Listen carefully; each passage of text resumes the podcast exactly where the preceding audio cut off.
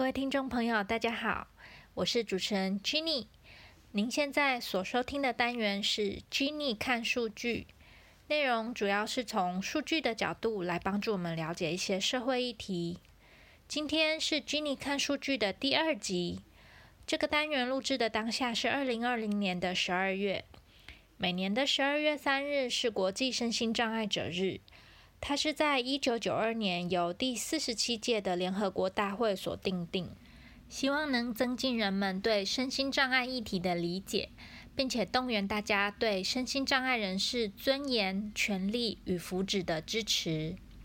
大家知道哪些人属于身心障碍者吗？在台湾，大约有一百二十万左右的身心障碍人士，占台湾总人口比例约百分之五。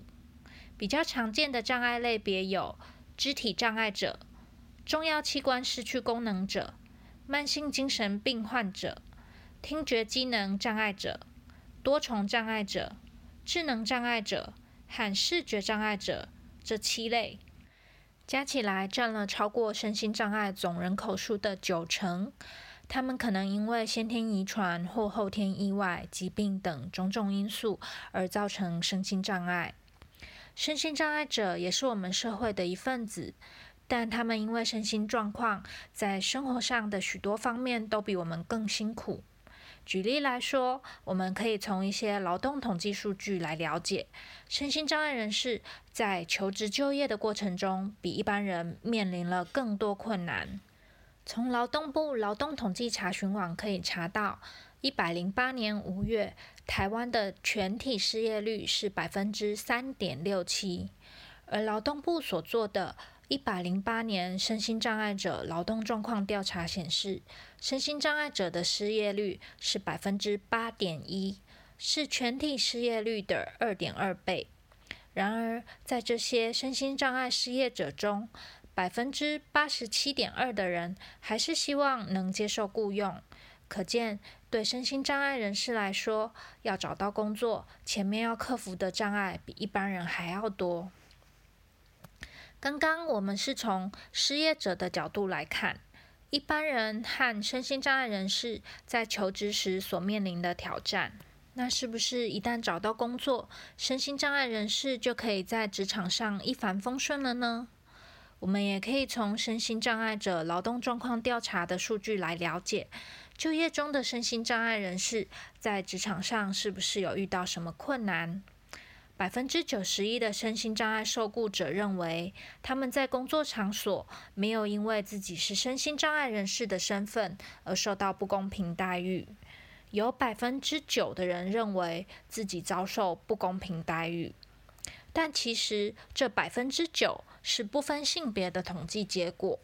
如果将男女分开统计，女性有百分之十一点三认为遭受不公平待遇，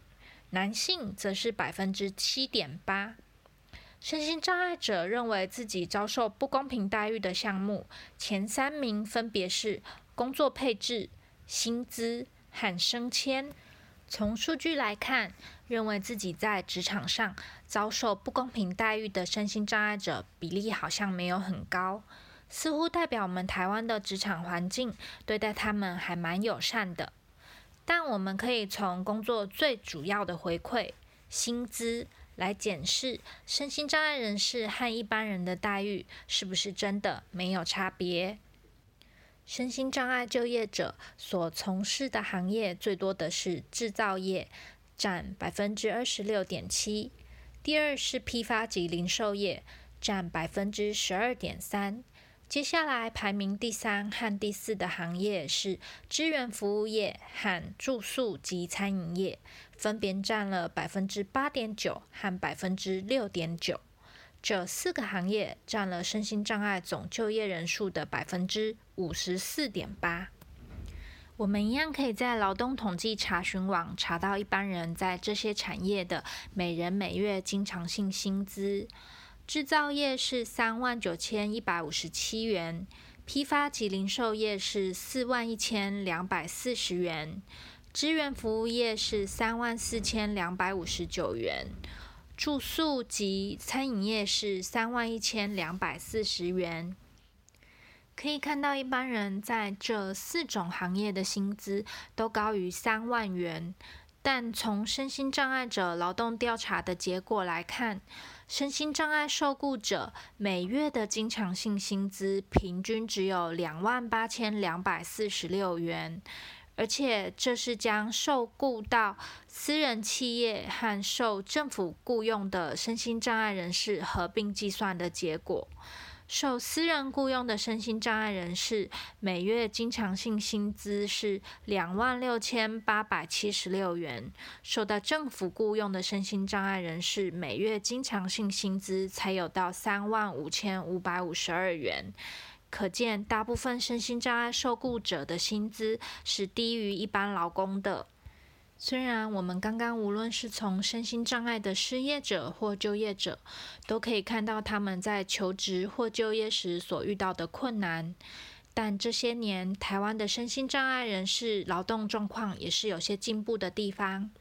比方说，刚刚提到的失业率，如果和一百零三年六月的调查结果比较，降低了二点九个百分点。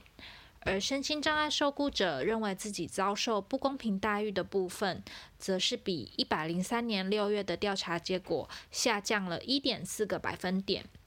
比较受雇者的薪资，也比一百零三年六月的调查结果高了三千九百零六元。我们从这些统计资讯可以知道，这五年来台湾身心障碍者的劳动状况缓慢的在进步当中。不过，仍然有许多进步的空间。台湾在一百零三年实行《身心障碍者权利公约》施行法，到今年是第六年。今年为了庆祝施行法上路满六周年，卫生福利部把今年国际身心障碍者日的主题定为“平等融合，力量无限”。中央及地方政府也有举办一些活动，来唤起大家对于身心障碍人士权益的关心。希望听众朋友们也能透过这些推广活动，多多了解这个议题哦。